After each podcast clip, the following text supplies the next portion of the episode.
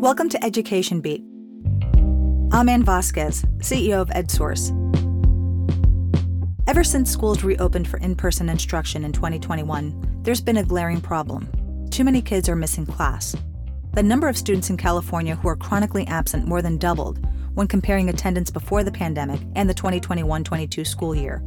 Almost 2 million California students were chronically absent that year. Is it barriers in the community? Is it the fact that school is creating aversion? They actually are, kids aren't feeling engaged in school, or kids have misconceptions. And if we can start with a much more positive approach, I think we can reach many more students and families. What are the root causes of students missing school? And how are school districts addressing this problem? Here is this week's Education Beat with host Zaidee Stavely.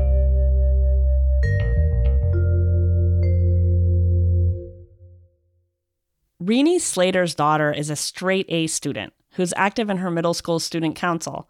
And yet, she missed 20 days of school in seventh grade last year, enough to qualify as chronically absent. For her and the other students, I think there's been a little bit of a disconnect with school because we've been masked. Last year was the first year without masks, but there still wasn't that community building because we had to stay separate for so long. Renee's daughter used to have good attendance, but after the pandemic, she started just saying, I don't feel good today. I'm going to stay home. Renee says part of it was just that she got used to being able to do work at home. I think sometimes for her, because she is a straight A student, it's very easy for her to get caught up. We also have great internet at home. We have um, computer that she can use. So it's easy if you have access to that to get caught back up. In addition to being a mom, Renee is also a teacher. And she knows that even though it's been easy for her daughter to catch up when she misses school, that's not the case for all students in their district. Rio Bravo Greeley is a small district in the almond groves on the outskirts of Bakersfield in the southern San Joaquin Valley. My other students who have not very good internet access at home that don't have access to a Chromebook. Um, I saw them when they were chronically absent falling farther and farther behind. And so I could open up my classroom, but what child wants to come in at lunch to make up their work? You know, so they're already at a disadvantage. They're already behind academically, and the pandemic just made it worse.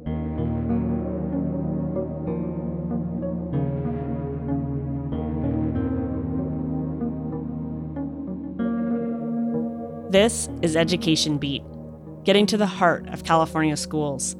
I'm Zaidee Stavely. This week, why are so many kids missing school?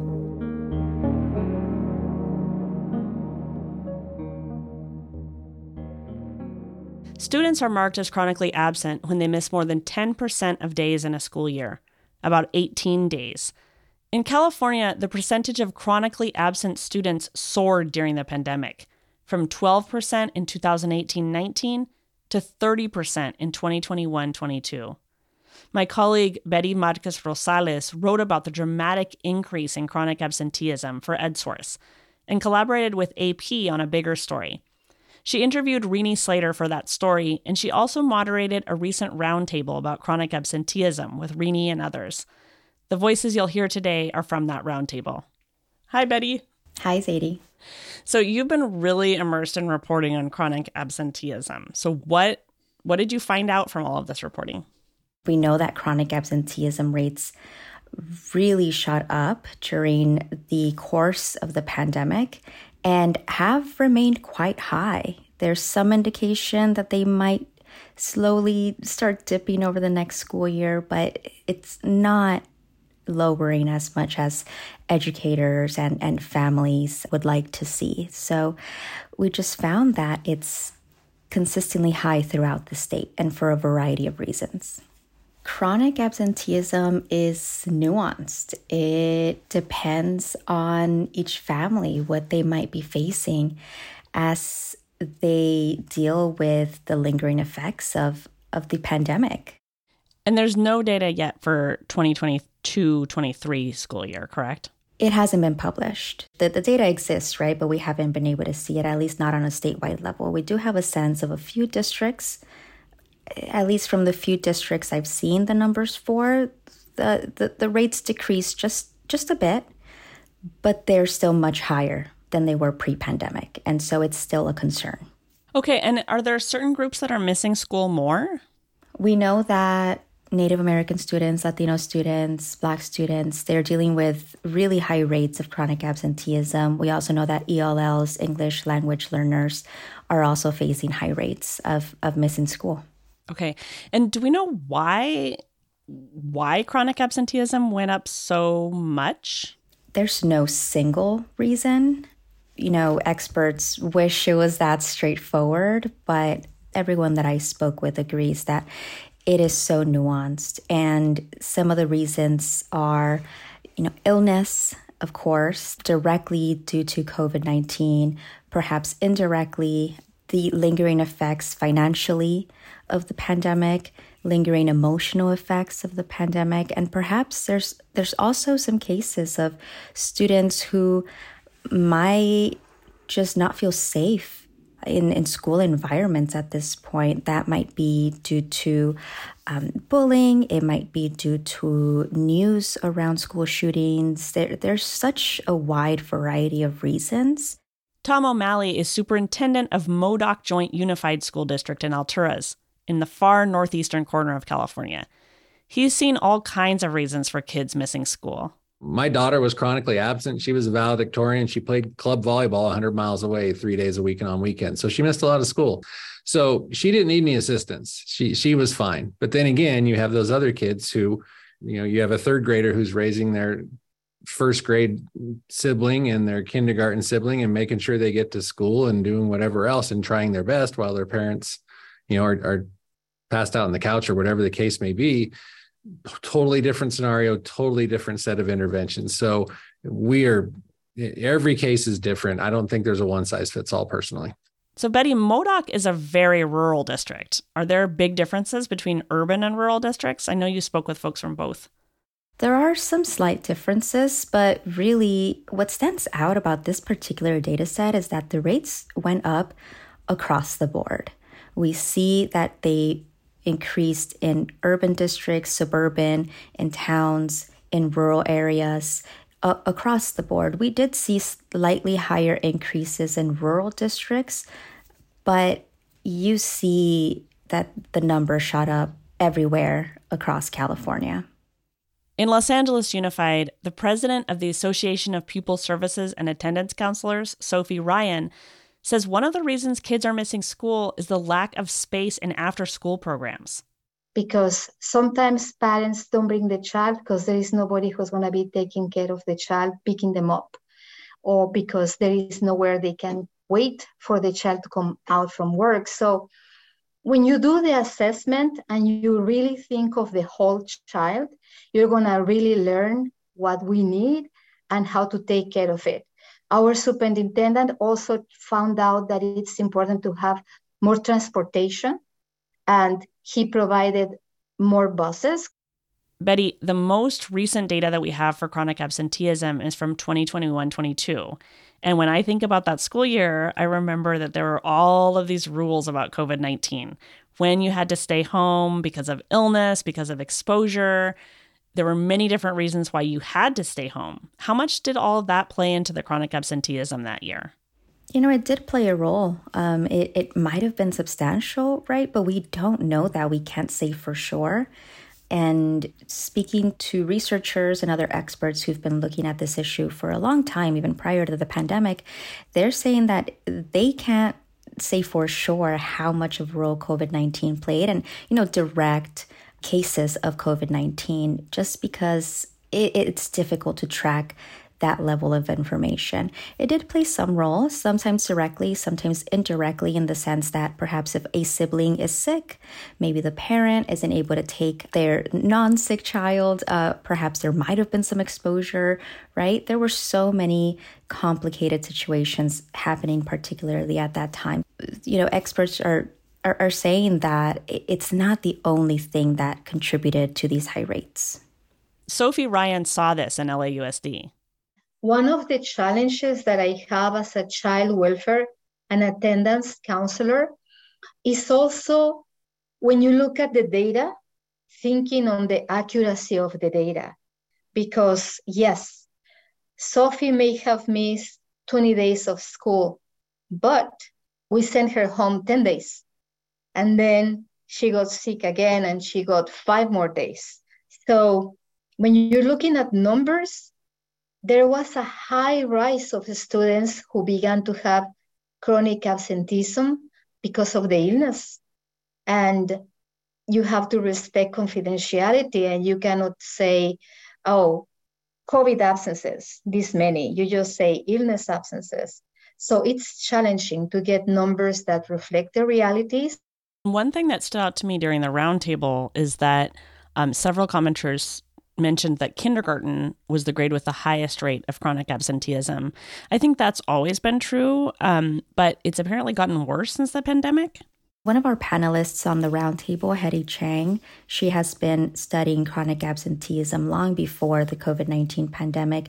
She mentioned that chronic absenteeism rates among kindergarteners was 40% in the 2021 school year. One potential reason that that educators are seeing, that researchers are seeing, is parents not seeing kindergarten as one of the mandatory grades, right? It, they perhaps see it as more of a maybe more attached to playtime versus what it often is, which is laying the foundation for their student to to go on to first grade. You know, it's laying the foundation of the ABCs, of their numbers, of understanding these foundational aspects uh, that will help set them up for success in in ongoing years. Hedy Chang is the founder and executive director of Attendance Works, she says one reason kindergarten attendance has dropped so low is that many kids didn't go to preschool during the pandemic. One of the best strategies for improving kindergarten attendance was kids going to preschool. One of the things that it does is it helps kids and families get into a routine of going to school. Hedy says post pandemic, schools have changed. They're not really as welcoming as before. Part of that is because when schools opened up, they didn't open back up for parents they opened up for kids, and parents are now, you just drop it at the door and they don't see what's happening in the classroom. And now they also haven't had their kids in preschool experiences where they might have understood the value and what you get from early learning. Erica Peterson is Director of Education and Engagement for School Innovations and Achievement. That's a consulting group that works with school districts around the country. She says schools need to talk with parents about why coming to kindergarten every day is important when you think of kindergarten parents, they're maybe younger, first time in the school system. And I don't think that expectations are always clearly stated and upfront, talking about we want you here, the importance of school. Kindergarten's not all finger painting and nap time. So Betty, what what's the answer? Like what are districts doing to try to get kids back to back to school? That's what all school staff seem to want to know the answer to. And it really depends on the district and, and what the students need and the students' reasons for missing school. And so, what some of the panelists for our roundtable mentioned that they've been implementing, some of it has been working, some of them they're they're really seeing if it's going to work. Has been, for example, um, Ofelia Ryan down in LA Unified mentioned that her district has been knocking on doors, going to the homes of the students who are missing school on a chronic level, which means 10% or more of the school year, and checking in with them, seeing if they can check in with the family members as well, seeing if they need anything, trying to figure out what is preventing them from getting to school as often as they possibly can. That's one thing that some school districts across California have been implementing. For others, it's it's not always possible to knock on doors, particularly rural districts. Say, for example, um, Tom O'Malley up in Modoc County, which is the most northeastern county in, in California. It's a rural district.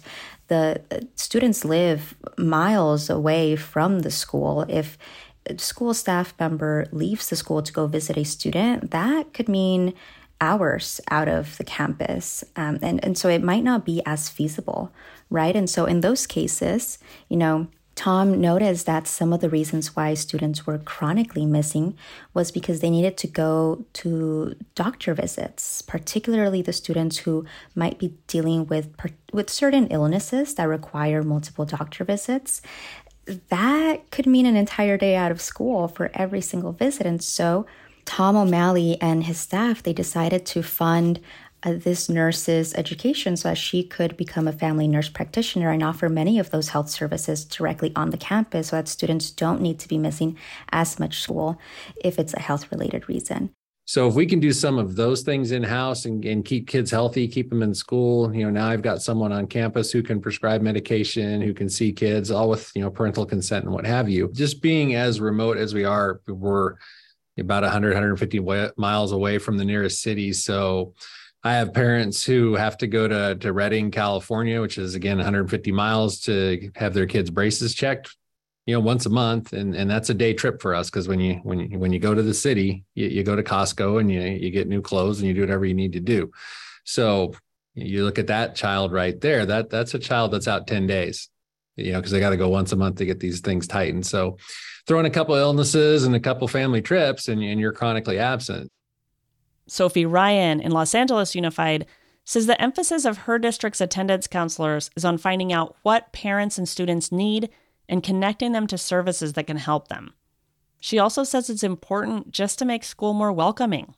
We have so many studies that show that many kids come to school because they have a connection with an adult in the school site. So look at so many stories in Instagram now that we have access to all these social media.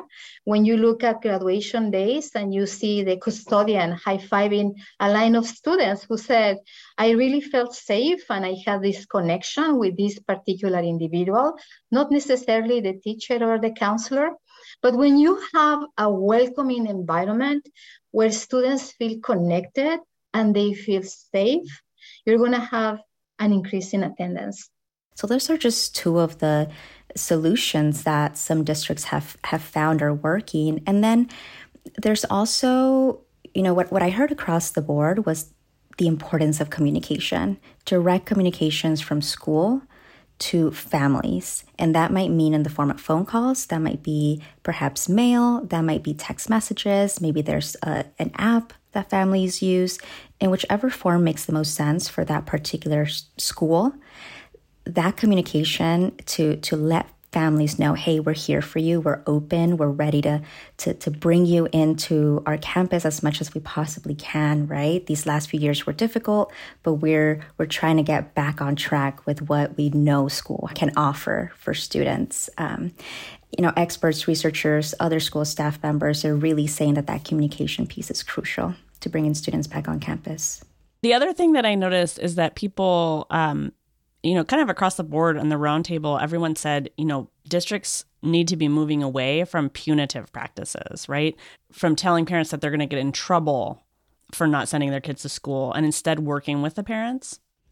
Right. This did come up during our roundtable, and I heard it during some of my interviews as well prior to the roundtable. They were saying that they've seen that these punitive practices have not worked. If anything, they might actually have created much larger barriers between families and the schools, and perhaps even broken a level of trust that parents might have had or, or, or students themselves might have had with with educators or with other school staff. And so the what they're really trying as much as possible to move more and more toward is talking to parents, talking to families, to students directly, communicating the importance of the student being on the campus in every one of their classes, ideally every day, if not possible, due to where they might live, due to any other reason, then as much as they possibly can.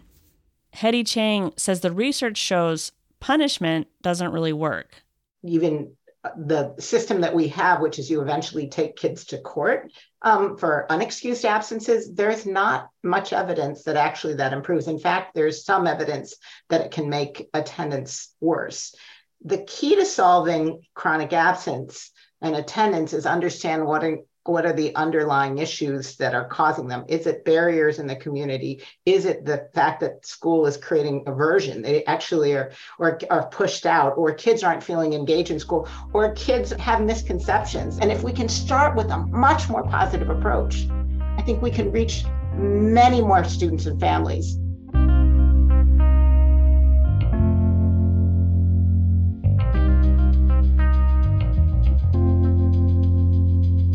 Thank you for listening to this week's episode of Education Beat, getting to the heart of California schools, a production of EdSource. You can find Betty's story and watch the roundtable at edsource.org. Our producer is Coby McDonald. Special thanks to our guest, Betty Marquez Rosales, and all the people whose voices you heard today Hedy Chang, Tom O'Malley, Erica Peterson, Sophie Ryan, and Renee Slater. Our CEO is Ann Vasquez. Our theme music is from Blue Dot Sessions. This episode was brought to you by the Silver Giving Foundation. I'm Zaidee Stavely. Join us next week and subscribe so you won't miss an episode.